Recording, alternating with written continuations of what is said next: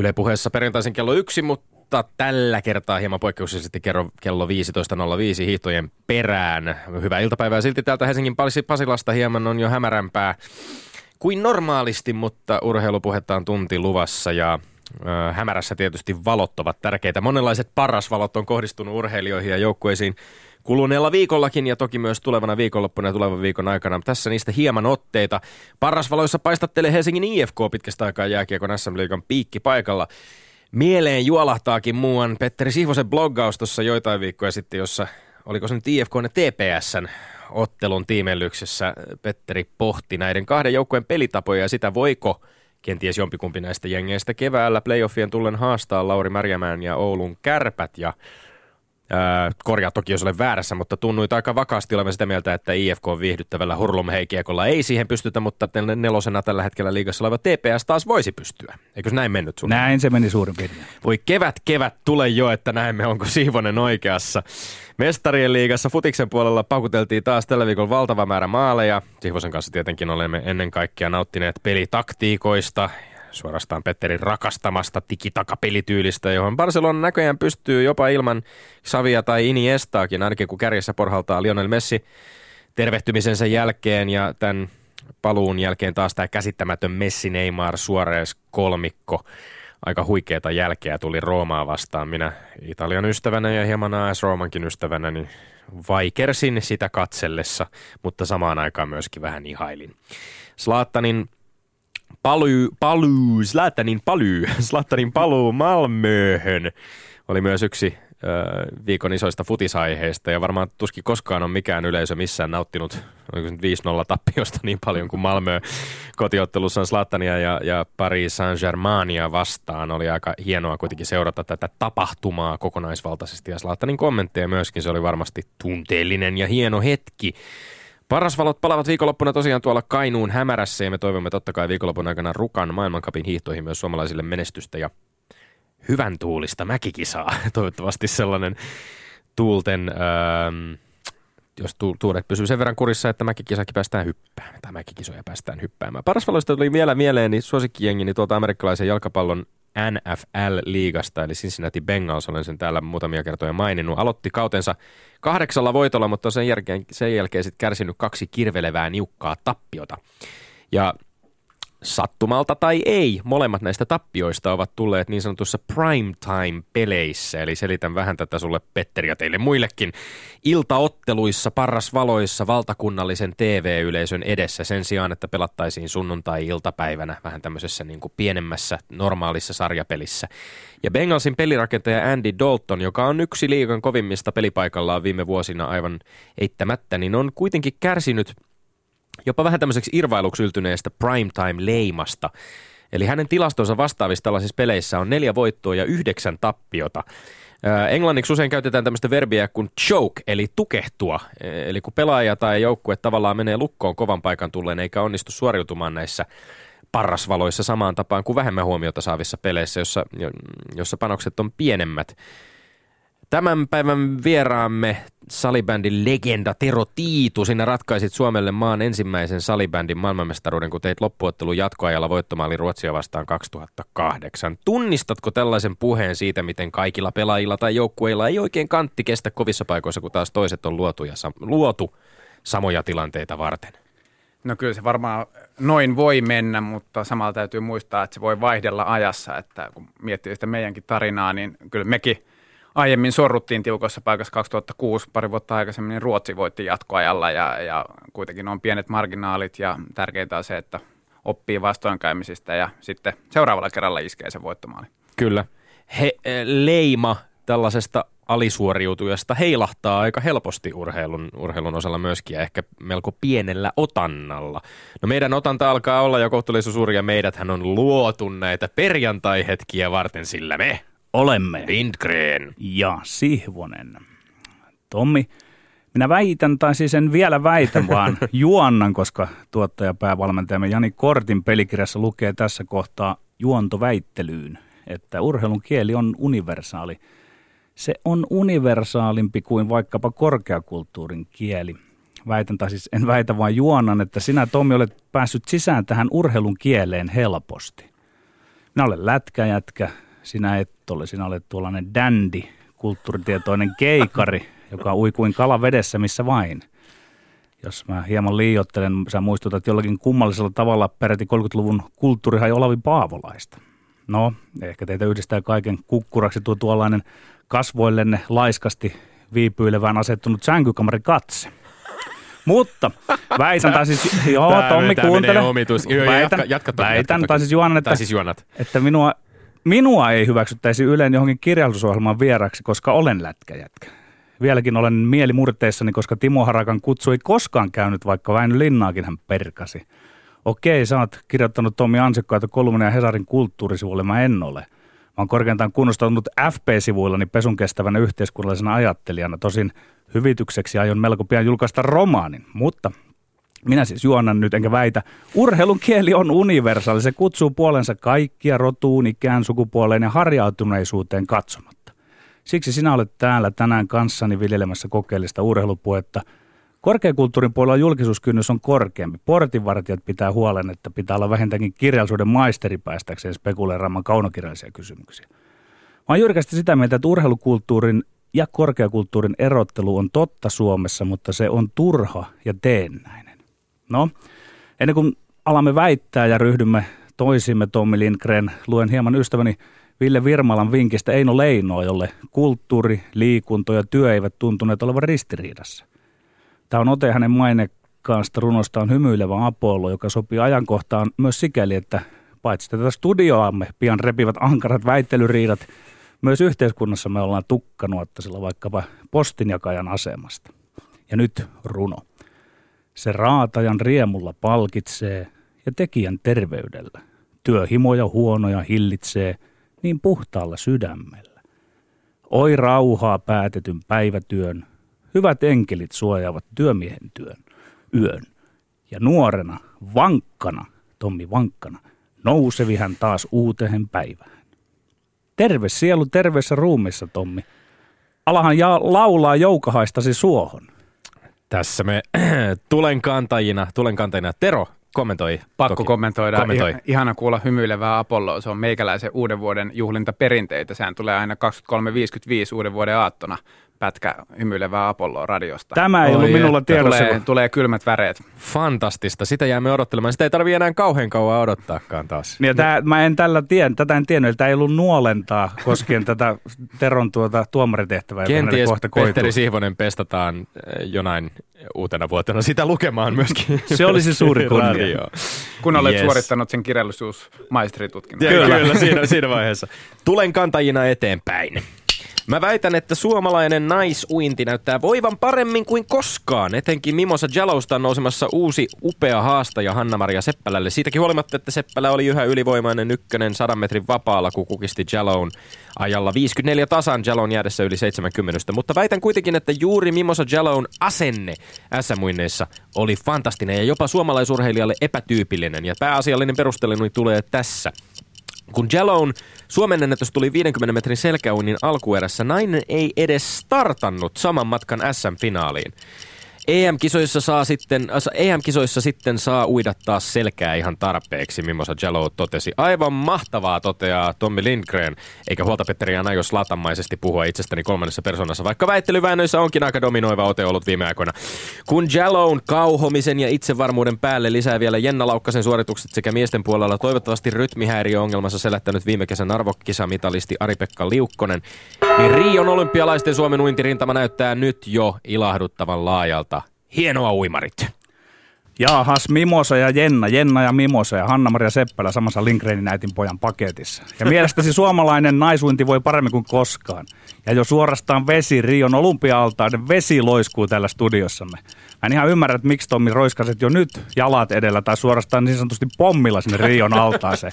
On totta, että nämä uimarit alkaa olla hyvässä huippuurheilua iässä, 94 ja 95 syntyneet uimarit, mutta Mä oon tunnettu siitä muotoilusta, että antaa peli näyttää kaikki. Antaa peli näyttää sitten myöhemmin sen. Tässä tapauksessa Rion kisat sitten näyttävät, että missä jamassa suomalainen uinti ja erittäinkin naisten uinti on. Mä väitän, että ei voi väittää vielä, että naisuintimme voi paremmin kuin koskaan. Oikeastaan tapaan Tommi, tuosta sun ennakkohehkustasi nyt sen suomalaisen huippuurheilun vallan, pu, vallannen puhettava, jossa kissojen ja koirien kanssa etsitään pienimpiäkin merkkiä, josko jossain olisi menestyspotentiaalia. Kun ei ole mahdollista puhua aidasta, aletaan puhumaan ja höpöttää aidan seipäistä. Kyllä mä nyt väittäisin tässä kohtaa höntyilevää fanipuhetta ää, moittien että tulevaisuus näyttää vasta sen. Voisitko sinä Tommi jatkossa olla vähän varovaisempi, että alkaisi näiden nuorten kanssa etukäteen teutaroimaan?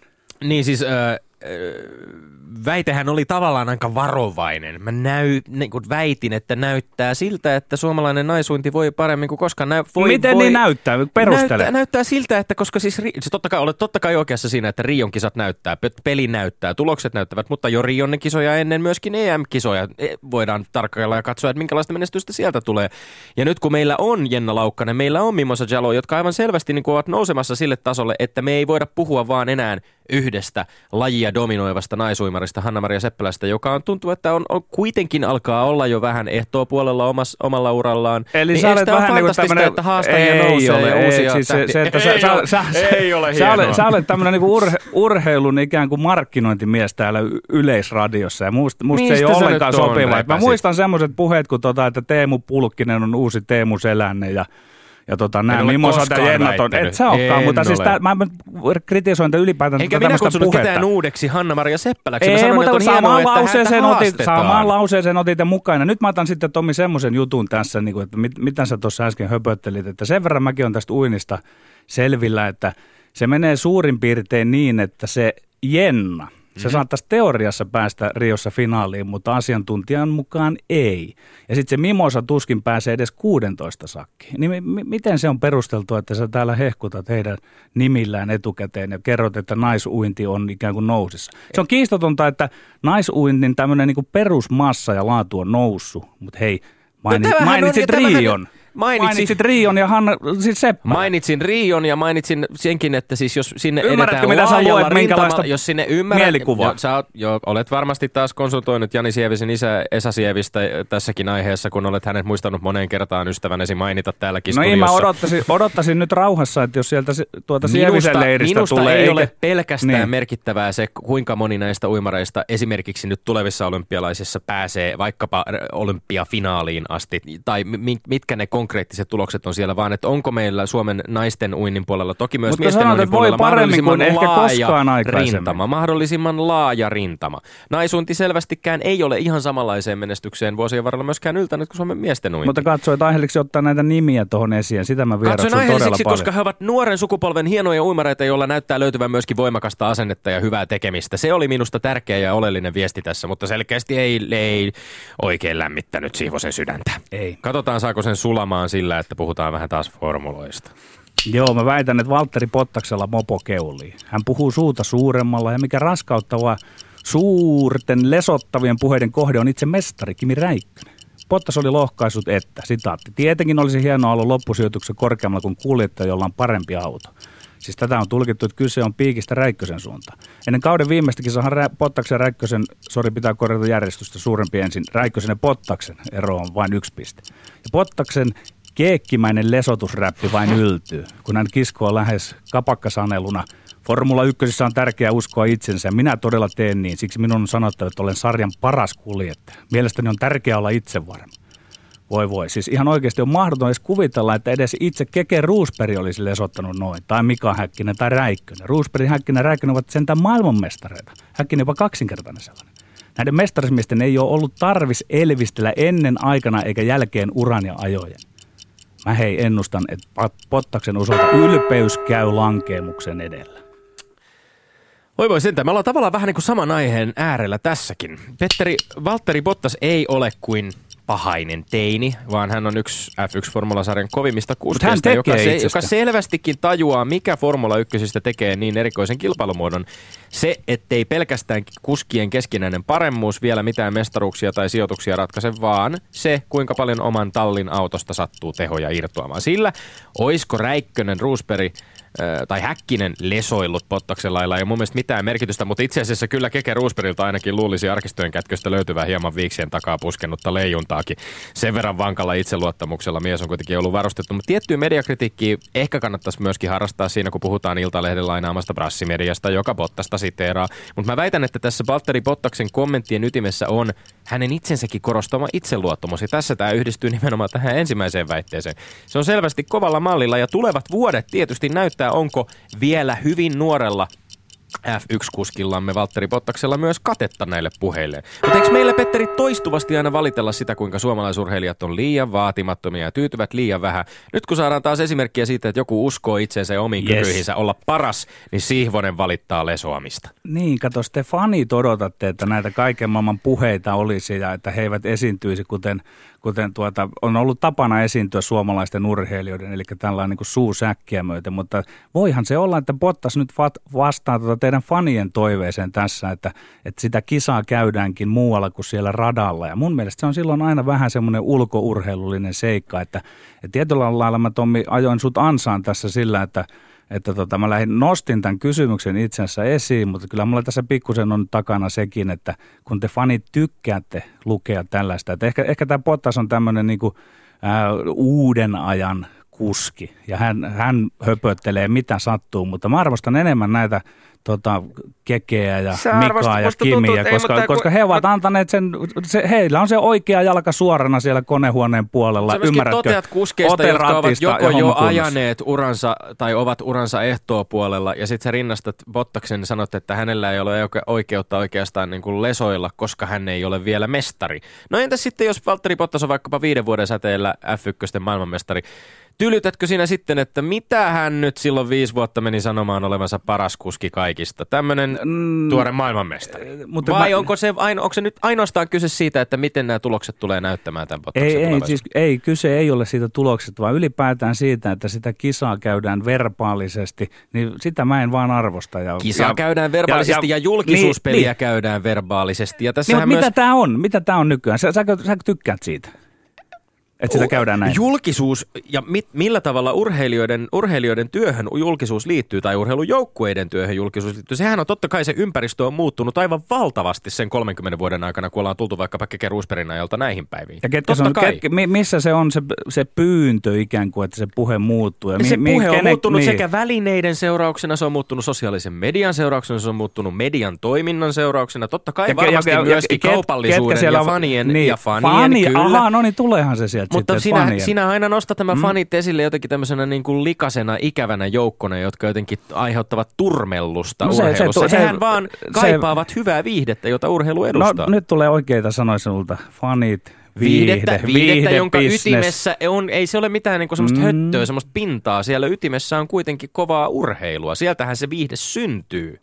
Eli sinä olet tällainen pottaslainen kuski, mutta minä olen mieluummin räikkösläinen Tätä, tätä keskustelua voisi jatkaa loputtomiin. Meidän on pakko vetää johonkin raja, joten mennään viimeiseen aiheeseen. Koripallon NBA-liigassa puolustava mestari Golden State Warriors ei totta tosiaan kärsi mistään mestaruuskrapulasta, vaan loputtomasta voiton janosta. Oaklandista, Pohjois-Kaliforniasta kotoisin oleva, Pohjois-Kaliforniasta kotoisin oleva joukkue on nyt avannut kauden voittamalla 16 ottelua putkeen kauden alkuun. 16 ottelua, 16 voittoa, nolla tappio. Kuuntelehan nyt Kendo Janari Siffone, joka varmasti kotona ennen nukkumaan menoa lasket lampaiden sijaan M95 mestaruusjoukkueen viivelähtö. Ja mä väitän, että Golden State Warriorsin ja joukkueen supertähden Steph Curryn kauden startti on kovimpia kaikkien palloilulajien historiassa. 16 peräkkäistä voittoa noin kovassa liigassa ja sitten vielä symbolisesti siihen kaiken päälle on 16 voiton hakeminen murskaavasti edell- edellisestä suurseurasta tai entisestä suurseurasta Los Angeles Lakersista ja sen surullisesti hiipuvasta menneiden aikojen mestarista Kobe Bryantista jolle ottelu Warriorsia vasta oli katastrofaalisen huono. Tämä on suoritus, joka tällä lätkän luvatussa, luvatussa maassa tuskin osataan, tai jota tuskin osataan arvostaa tai edes arvottaa. Mä ennustan vielä samaan hengenvetoon tämän väitteeni tuoksi, että Curry ja Warriors vievät tälläkin kaudella NBA-mestaruuden ja tulevat tekemään sen murskaavammin kuin edes Michael Jordanin Chicagon härät suuruutensa aikoina. Mä taas väitän, että tuo koko sun puheenvuorosi ja väitteesi on yhtä tyhjän kanssa. Tommi, mitä sulla, on, mitä sulla on tuon väitteesi tueksi muuta kuin se, että voittoja on 16 kappaletta no, 16 jaa. pelistä? Lehmäjoen mummanikin toki saattaa onnastella, että kai sillä joukkoilla on ihan hyvin lähtenyt, kun saldo on 16-0. Sä oot mahdollisesti nähnyt, kun se heikuttamasi Curry jallittelee suverenesti vastustajaa solmuun. Mm-hmm. Mutta kaikkinainen pelianalyysi, analyysi siitä, millaisia yksittäisiä pelejä Golden State Warriors on pelannut ja mitä joukkueita vastaan, se puuttuu. Lisäksi sun puheesta kuulee, että otat ikään kuin annettuna sen, että NBA olisi kova liiga. Mä väitän, että se on palloilusarja, jossa tähtikultti rehottaa pahimmin. Sulla ei yhtään varmaankaan luiskada mieleesi, että jos yksi joukkue kiskoo kauden alussa 16 voittoa putkeen, niin sehän kyseenalaistaa myös sen pelattavan sarjan tasoa.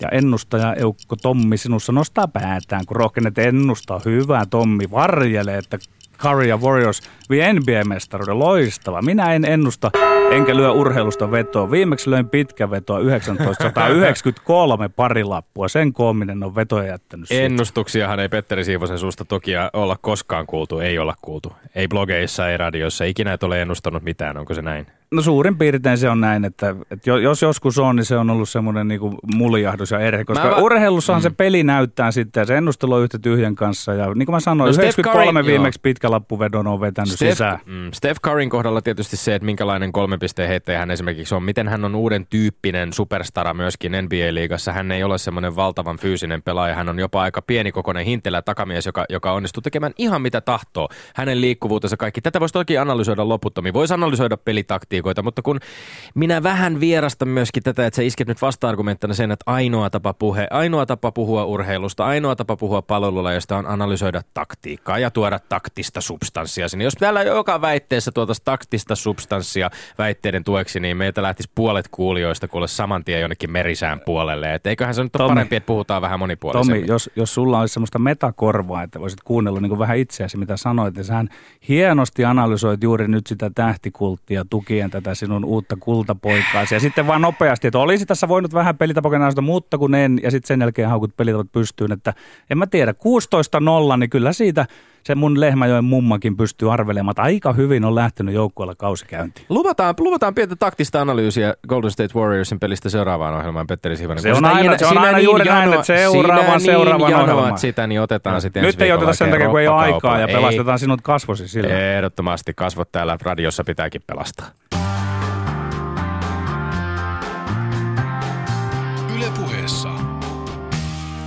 Lindgren ja Sihvonen. No niin, Tero Tiito, ota ohjat. Nykyään siinä sinunkinlaisessa salibändissä melko fyysistä on se meno, että ja eihän tuossa ollut kaukana, ettei toi Tommi tuolta tullut ylle.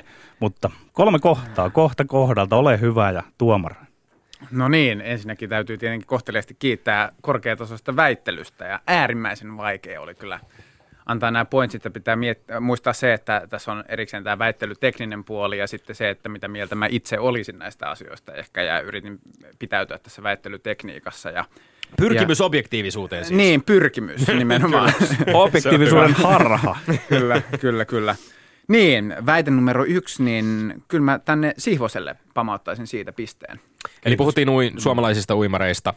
Joo, joo ja, ja ehkä just nämä argumentit siihen liittyen, että kisat näyttää sitten vasta, että vaikka itse just olisin, toivon, että, että se on näin kuin, kuin mitä Tommi sanoi, mutta, mutta tota, sitä on ehkä vaikea vielä todentaa. Mm. EM-kisat ovat pian edessä ja sitten päästään vähän näkemään, että minkälaista tulosta sieltä tulee. Riossa tietysti taso on vielä kovin kovin paljon kovempi, mutta tota, no joo, niin. kakkosaihe oli... oli Väitelläänkö vähän... me tästä tuloksesta vielä, niin. Ei, minä en, en asetu poikkiteloin ja hyväksyn tuloksen, tuomarin tuloksen mukisematta, mutta aihe oli tosiaan hieman samankaltainen kuin kakkosaihekin sitten, josta, jossa Petteri iski Valtteri Pottaksesta, eli puhuttiin tavallaan vähän niin kuin tämmöisestä urheilijoiden henkisestä puolesta tai julkisuuskuvasta tai asenteesta julkisuudessa. Kyllä, kyllä. Ja tuossa mä päätin antaa Lindgrenille. Mm-hmm. Hyvä Tommi. Tilanne tasoittuu. Joo, joo no, kyllä. Miksi? Äh, siinä oli hyviä, hyviä perusteluja sille, sille, tai Tommi pystyi kyseenalaistamaan sen, sen että tai miten nyt on uutisoitu esimerkiksi tästä, pitää olla todella kova mediakritiikki ja, ja miettiä sen lajin – erikoispiirteet, mua ainakin ärsyttää se, että, että sitten jo puolisvälissä kautta aina ruvetaan spekuloimaan. Se on tosi iso osa sitä showta, spekulointi niin tulevista bot... kausista ja, ja siitä, että mikä fiilis nyt kullakin on. Ja, Ja kuka siirtyy minnekin Niin, ajamaan. Niin, Bottakseltahan muun muassa, siis Bottakseltahan kysyttiin, että äh, kuka on hänen mielestään äh, F1, F1-sirkuksen paras kuski, ja, hän, ja siitä todet, todettiin jotenkin näin, että hän vähän naureskellen oli sitten vastapalloa heittänyt, että ai minun lisäksi, niin. tai minun jälkeen. ja puoliksi, puoliksi huumorilla totta kai, Niin. ja, ja silleen sitä kaivataan mun mielestä Suomessa urheilijoiden keskuudessa ja ehkä totta kai muutenkin, että, että terveellä tavalla uskotaan itseen ja uskalletaan mm. näyttää myös se. Ei se, ole, ei se ole nolo, että tekee niin. Mm. Mediaympäristö on myöskin jonkun verran muuttunut kyllä varmasti ja, ja sullakin on pitkä ura takana. Me päästään puhumaan siitä varmasti lisää vielä, mutta tilanne on siis kutkuttavasti yksi yksi, kun mennään viimeiseen erään. Kolmanteen erään, jossa sitten oli vähän korisaiheista vääntöä. Kyllä, kyllä, ja, ja jälleen kerran äärimmäisen hankala tässä, tässä tota, antaa pisteitä mihinkään, mutta, mutta ne meni Petterille. Ne meni Petterille. Joo. Me fanit, tähtikultti, sanat, jotka ovat toistuneet täällä studiossa monen, monen kertaan viimein, ne kilahti sinne Petterin kassaan. Niin tässä oli oikeastaan... Vakuutuit. Niin, mm. vähän, vähän samaa, että, että aika näyttää itse asiassa, miten koko kausi menee ja, ja, ja syksyllä voi tapahtua mitä vaan ja se ei vielä ehkä kerro, totta kai nyt oli väite se, että, että mikä se on, tai se kauden aloitus, onko se nyt suhteessa sitten, mm. suhteessa sitten parempi kuin kellään koskaan, mutta, mutta just No sitten, NBAissä se on ainakin, mutta totta, Niin. toki sitten tietysti lajien välistä vertailua Just niin, ja, ja tämä vaikea on loputon, tekemään. just näin, loputon tie vertailla sarjoja ja, ja lajeja ja, ja näin, että tässä oli oddsit ehkä tällä väitteellä jo niin kuin mm. lähtökohtaisesti niin Siivosen puolella. Mites, Katsotaan, jos eh, mä vielä saa kysyn. Terolta sen verran, että tota, kun me myös siitä väännettiin, että minkälaista se puhe siitä urheilusta on, niin miten ylipäätään, niin kun, jos vähän mietit kaikkea suomalaista urheilupuhetta, niin onko se riittävän pelianalyyttistä vai kohdistuuko se liikaa juuri näihin yksilöihin, mitä Tommi korostaa, vai toisinpäin? Että mi- mikä sinulla siihen on tuntunut? No keskustelua käydään eri, eri foorumeissa yleisesti ottaen. Kyllä se voisi aina vähän analyyttisempää olla, että tällä joukkueelleen harrastajana. Ja jos palataan nyt vielä tähän meidän vaikka 2008 mestaruuteen, niin pitää todellakin nähdä sen taakse, että jos joku tietty pelaaja teki maalin, niin esimerkiksi mitä sitä ennen tapahtui kentällä ja todennäköisesti paljon hienompia asioita kuin sit se, että joku laittaa pallon tyhjään maaliin lopulta. Et sitten, että helposti helposti urheilu sitten ehkä, ehkä kärjistetään ja, ja, ja löydetään se sankari tai ratkaisija, vaikka siellä on niin kuin paljon monimutkaisemmat asiat taustalla. Että ehkä analyyttisempaa otetta niin kuin kaiken kaikkiaan ja silleen, että nähtäisiin enemmän mahdollisuuksia kuin, kuin sitten, että, että dissattaisiin kaikilla on ne huonot vaiheet joskus. Kiitos tuomaronnista Tero Tiitu, enkä kiitä vain sen takia, että sain itse tuosta nyt tällä kertaa Aina voiton olet, vyölleni. aina olet muutenkin kiitellyt. Kyllä olet olen, olen kiitellyt ja nyt tilanne on 9-7, että kiristyy, kiristyy mukavasti. Ylepuheessa Lindgren ja Sihvonen. Tero Tiitu, mä lätkäjätkänä kysyn sulta, ootko käynyt sen perinteisen kaavan ja ootko sen tuoteet? Aloit ensin jääkiekkoilijana lapsena ja sitten siirryt salibändiin. Jossain määrin joo, tosin mä erikoistuin aika, aika varhaisessa vaiheessa, että kun oli 90-luku, niin säbä nyt ei ollut siinä asemassa eikä niin kehittynyt kuin mitä se on tänä päivänä, mutta tuolla Joensuussa Josba mun kasvattajaseuraisi oli vireä junnutoiminta silloin 90-luvulla ja 94 on edelleenkin Jospan viimeisin Suomen mestaruus, että se oli boomia ja tosissaan monia sitten maajoukkueeseen nousseita pelaajia niin koulittiin, niin se oli ihan hyvä ympäristö sitten erikoistua aikaisemmin, mutta totta kai ollut rinnalla lätkää ja, ja fudista ja yleistä poikaviikarin vipeltämistä ja kirkkistä ja kiikkupolttista ja pihapelejä ja, ja kaikkea mahdollista oikeastaan. Että liikunnallinen lapsuus ja iso osa sitä kokonaisuutta oli kaikki muu kuin se itse, itse niin kuin vaikka säbän harjoittaminen. Helsingistä ponnistit alun alkaen, olet 82 syntynyt Jep. ja muutit, oliko se 12-vuotiaana? jo? Öö, tokalle luokalle menin alas. Ah, okei, olin, eli olin jo kahdeksan, kahdeksan- vuotiaana, kahdeksanvuotiaana. mutta Joensuun jo säpän aloitin sitten joukkueessa 12-vuotiaana. Sitä ennen totta kai sitä oli pelailtu jo niin kuin eri paikoissa. Ja eka, eka kipinä lajiin tuli ala-asteella liikuntakerhosta. Se oli semmoinen, että siellä oli tarkoitus pelata. Se oli viikoittainen kerho ja joka viikko oli tarkoitus niin pelata eri lajeja, mutta sitten kaikki halusi vaan pelata sählyyn, niin sitten kun se oli vapaaehtoinen ja Pavelle vaan terkut Sivosen Paavo huikea liikkamaikka, niin Pave oli sitten tietenkin, no perhana, että pelataan sählyyn, jos kaikki haluaa. Ja, ja, ja sitten siitä se lähti. Me tuossa ennen lähetystä ehdittiin hieman puhua näistä, just näistä koulu, koululiikunnan ajoista ja siitä, minkälaisessa roolissa sähly, salibändi, säbä on ollut silloin. Ja itsellä muistuu hieman, hieman sinua aikaisemmin noin sama, samat omat kokemukset siitä just koulu, koulussa sekä liikuntatunneilla että myöskin sitten ehkä vähän koulun pihalla myöskin sählymailojen kanssa heiluminen. Ja, ja just tämä suhde jääkiekko, jonka Petteri nosti tuossa heti lätkäjätkänä esiin, et, eli tota, vahvasti on mielikuva siitä, että kun omana, omana lapsuuden aikana siellä kretskit ja kurrit ja lätkäsankarit, joita siihen aikaan palvottiin, tai toisaalta myöskin punakoneen puolelta Makaro, Makarovit ja Kruuttovit ja Larionovit niin putkahteli niihin peleihin mukaan. Miten oman muistikuva siitä, kun sählyä on pelattu ja otettu sellaisia rooleja, onko ne idolit ihanteet ollut siinä vaiheessa nimenomaan lätkän puolella? On, on, ilman muuta. Ei ollut oikein olen säbässä maajoukkuja ja niitä pelaajia tiesi ja vähän chigaili, mutta kyllä ne ennen kaikkea lätkästä – lätkästä tuli sitten samantyyppinen peli kuitenkin. Pelivälinettä yritetään saada maaliin semmoisilla mailoilla, niin Eikö tämä perspektiivi tunnu niin kuin tavallaan aika hurjalta, että puhutaan sun, sun äh, niin kuin, mennään sun nuoruuden aikoihin, sun kouluaikoihin ja, ja salibändiä oikeastaan semmoisena niin kuin vakavasti otettavana isona äh, palloilulajina ei vielä ollut edes olemassa.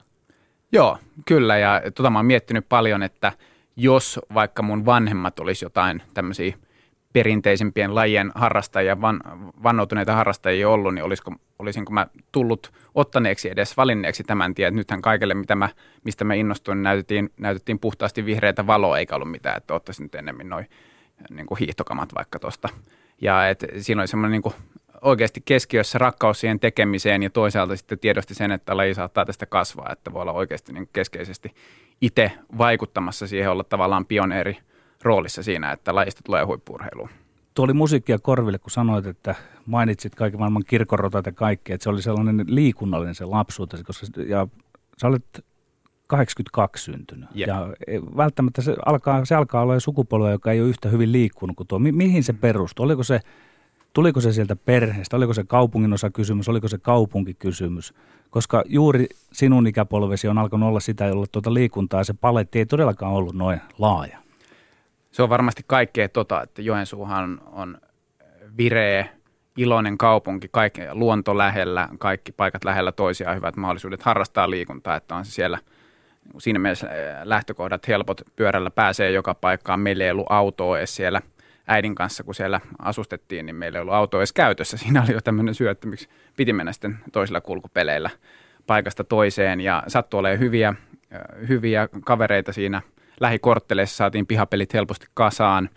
Ö, oli mulla Amiga 500 tietokone, tietokone himassa ja yes. se on edelleen joskus silloin tällöin pitää aina viritellä ja fiilistellä niillä makeilla peleillä, mutta se ei ollut kuitenkaan semmoinen, Siis sulla on edelleen tallessa? On. Ei on, hitto, mulla kyllä. nimittäin omani on kyllä mennyt jo. Joo. Te, siis tallessa en ole moneen vuoteen käynnistänyt, mutta, mutta tallessa on. Ja Hillitöntä. Haluan vielä joskus, joskus kokasta uudestaan, mutta, mutta niin, niin et, et se oli vaan semmoinen, niin kuin tuntui luontevalta tavalta – viettää aikaa ja kivoimmalta tavalla. Jos pystyt palaamaan sinne sen ajan äh, päähäsi, kun olit se nuorukainen ja vähän sitä lajivalintaa ja teit näin, niin mikä on tosen voiman tavallaan irrottautua? Suomessa jääkiekko on niin ylivertaisessa asemassa, että sitä hyvin helposti jo aika lapsena intuitiivisesti ajattelit, että tuohan on semmoinen peli, mistä suurin piirtein voi saada ammatin, mutta sulla oli jotain voimia päättää toisin. No mä en todellakaan miettinyt sitä tolleen – ammatin hankkimisen kannalta, että, että se oli puhtaasti se, se, että mikä tuntui kivoimmalta. Onko se niin, että vanhemmat miettii joskus näin? Jossain tapauksessa varmasti. Niin kuin sanoit äsken, että sinun vanhempasi olivat tässä suhteessa aika jovialle. Niin. Mä oon vähän, molemmat vanhemmat on musiikki-ihmisiä itse asiassa. Olen pudonnut vähän kauemmas puusta. Kyllä mäkin olen lyömäsoittimia soittanut, mutta lukioaikoina sitten äh, rupesi aika loppuun kesken, kun oli niin paljon säbää ja sitten koulussakin piti kuitenkin pyörähtää ja, ja näin, niin tota jäi musa-hommat niinkin. Toivottavasti pääsee myöhemmin palaamaan, mutta joo, joo että Kyllä, kyllä. Niin, missä, missä vaiheessa sitten, mä jäi vielä kiinnostamaan että tavallaan, että missä vaiheessa ne alkoi tulla ne jonkinlaiset ehkä esikuvat sitten niin kuin salibändin puolelta ensimmäistä kertaa? No se oli varmaan tämä meidän siis kasvattajaseurani Josban järkkäämä reissu 96 salibändi ekoihin MM-kisoihin, mitkä pelattiin Tukholmassa ja Klubenis finaalissa oli 15 000 katsojaa, ihan hillitön oh. karnevaalimeininki, semmoinen meininki, mitä nyt ei ole mun mielestä myöhemmissä – mitä itse ollut pelaamassakin siellä sitten näissä Ruotsin MM-skaboissa esimerkiksi ollut samanlaista meininkiä, niin sitten se, se oli eka, eka hetki sitten, että ehkä rupesi funtsi, että tästä voisi tulla semmoinen ihan, niin että tälleenkin voi harrastaa suurten yleisöjen edessä ja, ja niin kuin avautui kokonaan toinen puoli siitä lajista ja, ja näki niitä oman seuran vanhempia pelaajiakin, joita oli kuitenkin vähän fanittanut, niin siellä Suomen maajoukkueen niin paidassa, paidassa viilettämässä, niin, niin se oli semmoinen, semmoinen varmasti. Heräskö siinä kohtaa sitten ihan selkeästi semmoinen halu, että minä haluan tuohon myöskin? Jossain määrin joo, jossain määrin joo, joo, mutta et se totta kai vakavoitu vähitellen ja, ja sitten, että sitten kun se lähtee meneen paremmin ja paremmin, niin sitten siinä haluaa pitäytyä kiinni. En mä sen, sen ikäisenä olisi voinut kuvitella, että nyt kun mä oon 33, niin vielä täällä skulataan ja, ja niin kuin hillitön palolajia kohtaan. Siitä käydään keskustelua laajasti Suomessa, että mikä on missäkin lajissa semmoinen hyvä aloittamisen ikä ja kuuluuko laji varhaisen erikoistumisen piiriin vai myöhemmän erikoistumisen piiriin. Miten arvioit omaa lajiasi salibändiä? Arvioisin sitä niin kuin monta muuta joukkuepallolajia, että ennemmin myöhäisessä vaiheessa, että monipuolista kaiken kattavaa liikuntaa ja kuitenkin siinä kun pelataan, niin kun sit ollaan siellä kentällä, niin totta kai sulla pitää olla tietyt fyysiset valmiudet ja – ja tekniset valmiudet, mutta se on yllättävän paljon kiinni luovuudestakin siitä, että sulla on semmoinen leikkisä asenne, keksit, keksit ovelia ratkaisuja eri tilanteissa ja sitten, että jos niin tarvii semmoisen henkisen raikkauden siihen ja sitten jos se liian systemaattisella tylyllä harjoittelulla liian aikaisessa vaiheessa niin tukahdutetaan, niin sitten mä väitän, että ei voi tulla hyvää pelaa. Voi tulla semmoinen nöyrä duunar, hyvä nöyrä duunaripelaaja, joita niitäkin tarvitaan, mutta, mutta semmoinen, joka makes a difference, niin ei välttämättä sitten. Ylepuheessa Lindgren ja Sihvonen. Tero Tiitu äh, SSVstä Vuosaaresta, salibändin joukkue Viikingeistä äh, vieraanamme tänään. Ja, ja tuossa puhuit noista äh, salibändi pelaajien ominaisuuksista, fyysisistä ominaisuuksista, taktisista ominaisuuksista ja mainitsit tämän tämmöinen leikkisyys. Muista jollain tavalla tuossa niin kuin mulla ainakin kilisi kellot sen suhteen, että mitä mä oon itse salibändiä seuratessa, niin jollain tavalla tuntunut, tuntuu siltä, että siellä ei vedetä ihan niin hammasta purren kuin ehkä joissain monissa muissa lajeissa. Tunnistatko sä tämän elementin nimenomaan siinä, että siinä on jonkinlainen niin kuin ehkä hauskanpito myöskin selkeästi läsnä? Öö, en täysin. Kyllä se on aika hampaa Se on myös hemmetin fyysistä niin, niin, se on. Näin siis. on, joo, ja siis lajissaan kiehtoo se, se on oikeasti ihan hillitön se – se kombo-ominaisuuksia, mitä tarvitaan, että sä oot, Mitä sä ne on? Luettele hieman. Hyvät kädet, totta kai pelikäsitys, äh, taktinen osaaminen, henkinen vahvuus, tietenkin laajemmassa mittakaavassa, mutta myös pelien sisällä, että sitten tos, tosi nopeasti kolisee omissa, että jos sä et ole hereillä, että niin kuin tänä syksynä nähtiin, kun SPV teki kuusi maalia ilman maalivahtiin, se on niin paras maali esimerkki siitä, että miten nopeasti voi asioita tapahtua – sitten kaikki nämä fyysisen puolen jutut, että kyllä tuo ennen kaikkea kestävyyslaji, vauhtikestävyyslaji, että mistään muista sun hyvistä ominaisuuksista ei ole hyötyä, jos saat puhki kolmannessa erässä. Kestävyyttä, korea, nivelet erittäin kovilla. Mulla on neljä kertaa leikattu polvet itsellä ja vaikka on niin kuin ihan vahva jalkainen äijä, että siitä, ne on vaan tosi kovilla, tuossa on paljon suunnanmuutoksia. Niin no nyt alkaa niin. jo, ei, ei kuulostakaan enää kauheasti leikiltä. Niin, niin ja tota, mutta siis tosissaan nopeutta, kaksinkamppailuvoimaa, ei toi voi enää niin kuin, kaksinkamppailut ei voi, tuomarillinen ei voi mennä sallivammaksi mun mielestä. Että sitten se voisi, niin kuin Suomessa ja Ruotsissa sama tilanne molemmissa, että voisi katsoa, että tulee enemmän niitä oikeita kontakteja eikä selkään ajoja tai semmoisia painiotteita. Mutta siis tästä huolimatta, että, että ei siellä nyt tilaa ja aikaa hirveästi ole, niin kuitenkin, että tulisi niitä luovia ratkaisuja, että ei ne ole niin kuin toistensa poissulkevia, mutta silleen, että... Eli ne, leik- leikkisyys on sulle nimenomaan luovuutta tässä? Tai vi- sitä se on, niin, niin, pelikontekstissa se on sitä, että, että sä löydät yllättäviä ratkaisuja mm. niin kuin eri, eri tilanteissa kentällä, sitähän se on.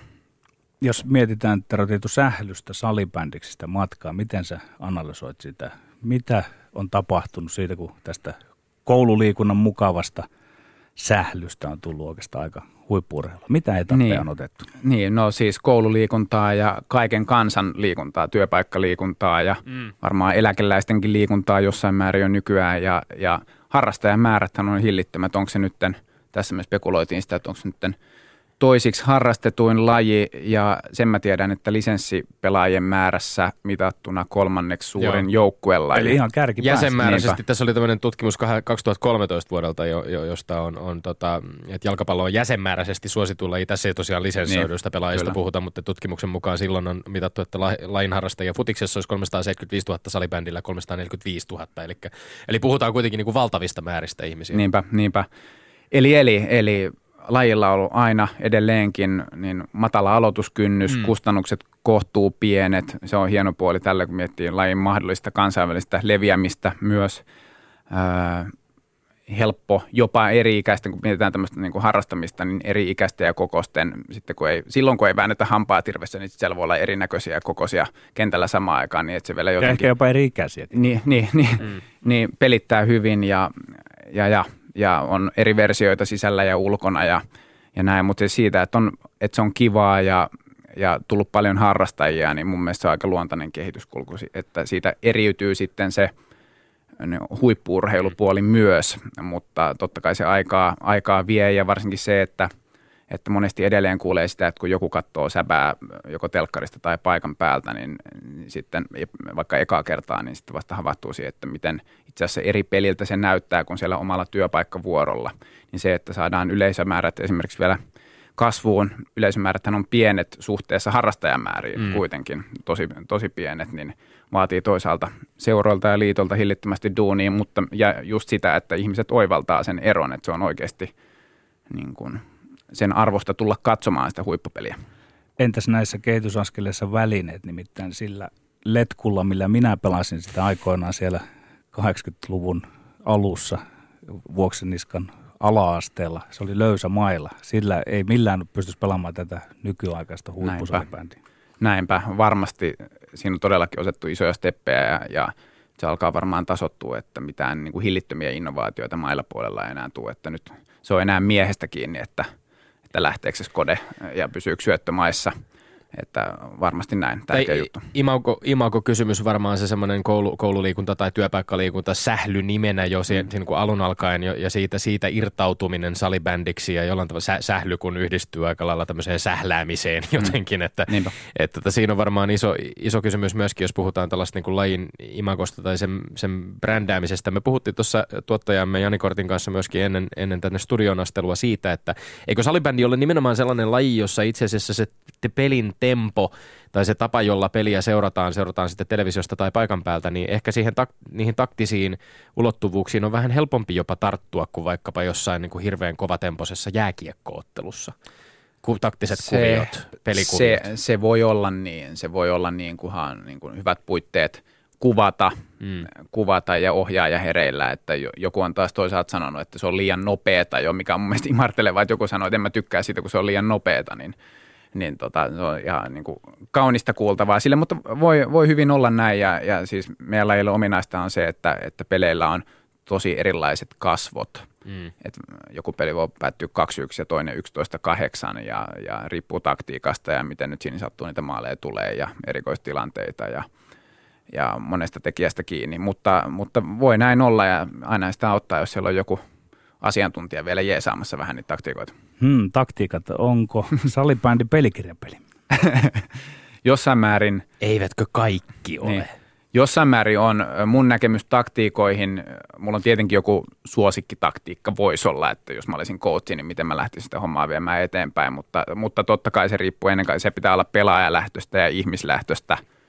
Niin kun, ja, ja tavallaan taktiikoista mä ajattelen itse ennen kaikkea niin, että ihan sama mikä se – numeroyhdistelmä on, onko se 122 vai 212 vai 221 vai whatever, miten se tehdään, niin kunhan siellä on viisi pelaajaa, jotka tietää mitä tekee ja tekee samaa asiaa ja niillä on hyvät roolit, niin, niin heille sopivat roolit, niin silloin homma rulettaa.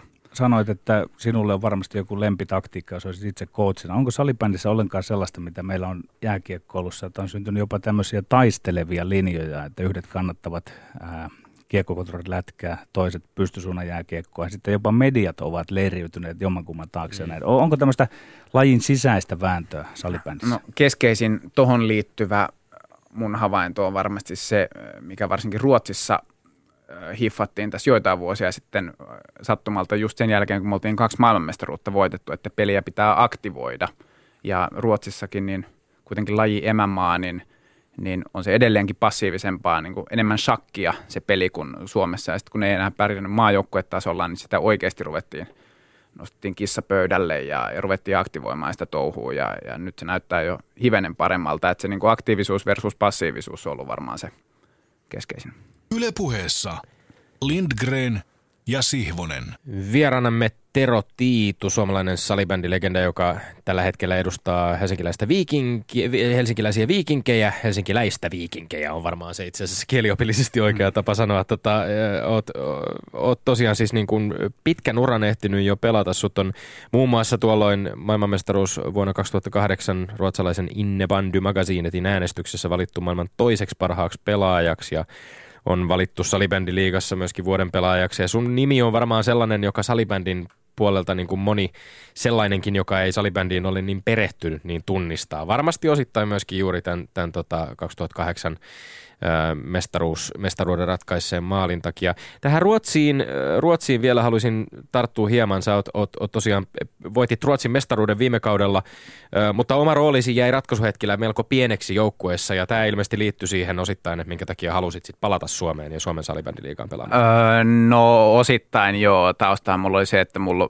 oikeasta polvesta meni viime vuoden keväällä eturisti sinne poikki ja, ja kaikki, jotka sen on käynyt läpi sen matkan, mitä sieltä tullaan takaisin, niin se on semmoinen vuoden sessio, että eihän mä ollut vielä niin kuin parhaassa iskussa viime kaudella. se oli ihan, mm. ihan selkeä homma ja tota, sitten no aina voi jossitella, että olisiko sitten nyt, jos siellä olisi jatkanut, niin sitten olisi voinut olla rooli toinen, mutta että ja siellä olisi ollut hyviä mahiksi tarjolla myös muissa jengeissä, että keskeistä oli myös se, että tämä mun toinen puoli, tämä siviili, siviilitero, että mulla on nämä kaksi korkeakoulututkintoa ihan loppuvaiheessa, niin nyt oli aika tulla, tulla tänne, että saa ne pakettiin plus sekalaisia muita siviilipuolen prokkiksia, niin tota, sen kannalta silloin kun mä Ruotsiin lähdin, niin idis oli, että mä oon siellä kolme vuotta ja, ja nyt se kolme vuotta kuluu ja nyt tulen takaisin ja nyt siikataan taas sitten ensi keväänä, että mikä pössis kaiken kaikkiaan – lajin emämaasta puhuit ja, ja varmasti niin kuin taloudellinen puoli ratkaisee aika paljon myöskin päätöksiä tässä suhteessa. On, onko suuria? Ei pidä paikkansa, ei, ei pidä paikkansa, ei pidä paikkansa okay. että siellä tietenkin mulla on ammattilaisen palkka, mutta,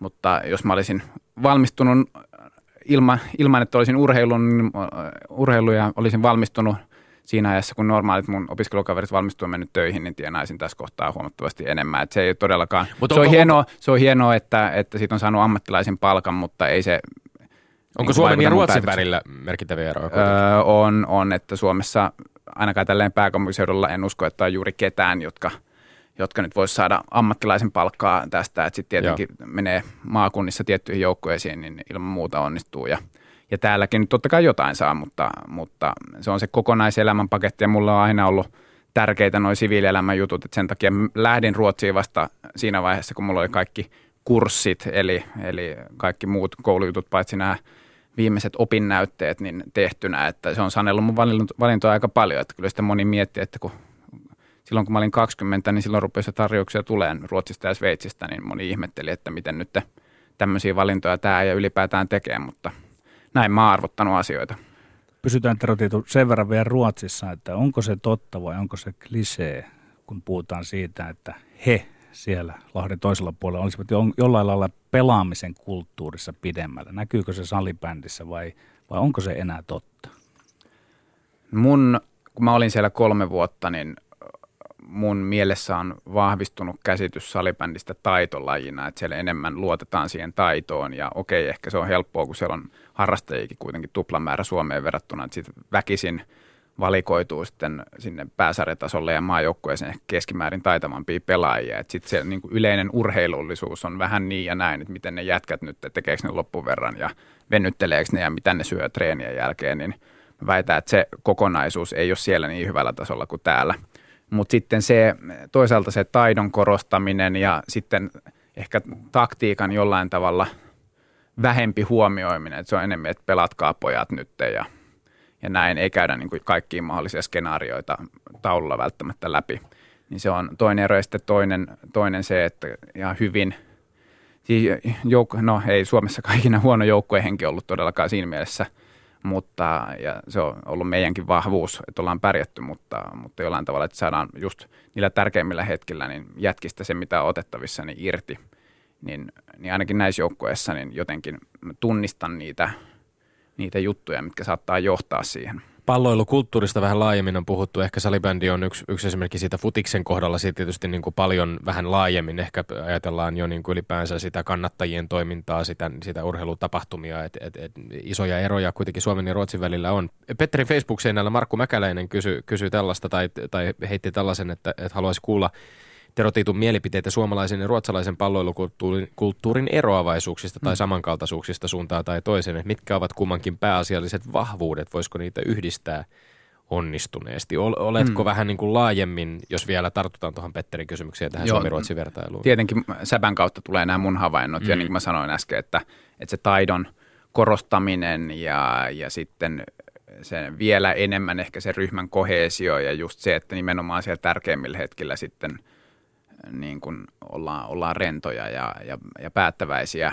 niin, niin ne, ne ö, sitten muuten ehkä heijastuu myös työelämään, niin, niin Suomessahan ollaan hienolla tavalla suoria, yleensä aika avoimia, rehellisiä, mutta hivenen kyynisiä joskus. Ruotsissa vastaavasti taas sitten monesti sanotaan, että nämä emmen bra.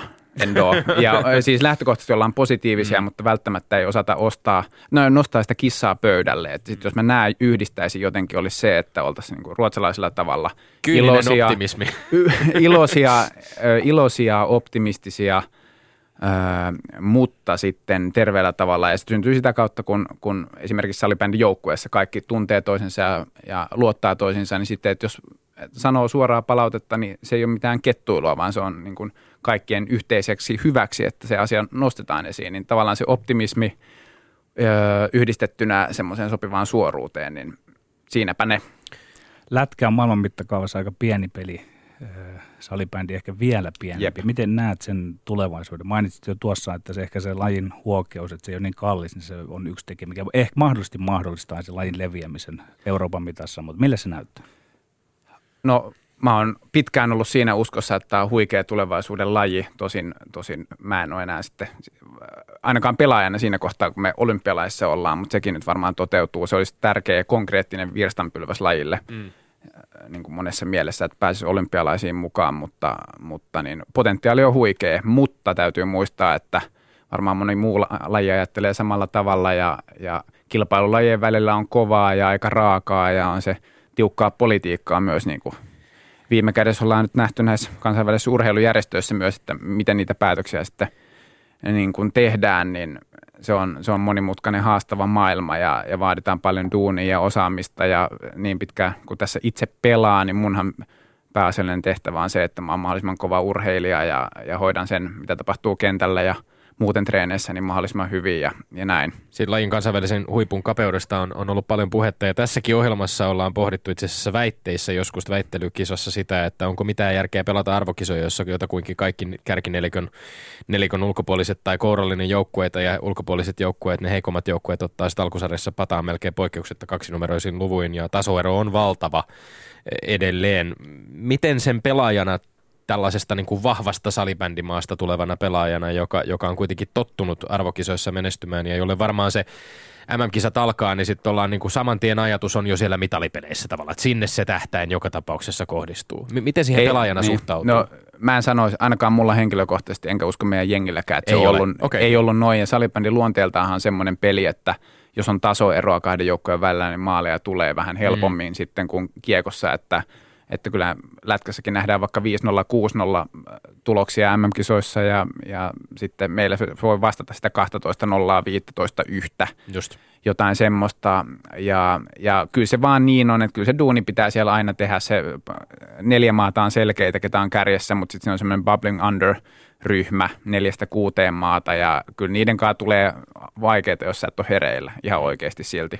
Ja sitten toisaalta, jos on, niin kuin nyt Säbässä pelataan MM-karsinnatkin, siellä on sitten, voi olla vielä vähän isommat tasoerot, niin kyllä, silti niin kyllä sä haluat antaa kaikkes. Se on niillekin maille. Me saatiin palautetta, pelattiin nyt ekoissa MM-karsinnoissa niin 2014 vuoden alussa, niin niin esimerkiksi Ukraina ja Ranskaa vastaan, niin tota, heiltäkin tuli, vaikka ne otti todella rumasti takkiin, niin, niin palautetta siitä, että kiitos, että pelaisitte tosissaan, että siitä oli heillekin paljon paljon oppia. Kiitos, että pelasit tosissaan meidän kanssa tänään, Tero Tiitu. Lämmin kiitos vierailusta. Kiitos paljon. Kiitos. Yle puheessa Lindgren ja Sihvonen. Ja loppuun sitten Tommi Lindgrenin maineikkaat urheiluterveys. Tällä kertaa kurlingin suuntaan miesten ja naisten kurlingjoukkueet on edennyt EM-kisoissa välieriin, joka etenkin naisten puolella oli todella kova temppu. Vaikka Skotlantia vastaan tie nousikin pystyyn naisilla, niin pronssiottelu vielä edellä, edessä ja erityisterveys lähtee tällä kertaa naisten kurlingmaajoukkueelle sen kipparille Oona Kaustele, joka sattumoisin on Työskennellyt myöskin Yleisradion puolella maskeeraajana, eli onnea Oona sekä Suomen curling-naiset että miehet. Hienoa nähdä tämäkin komea laji jälleen uudessa nousussa. Olemme Lindgren ja Sihvonen ensi viikkoon. Kuulemiin.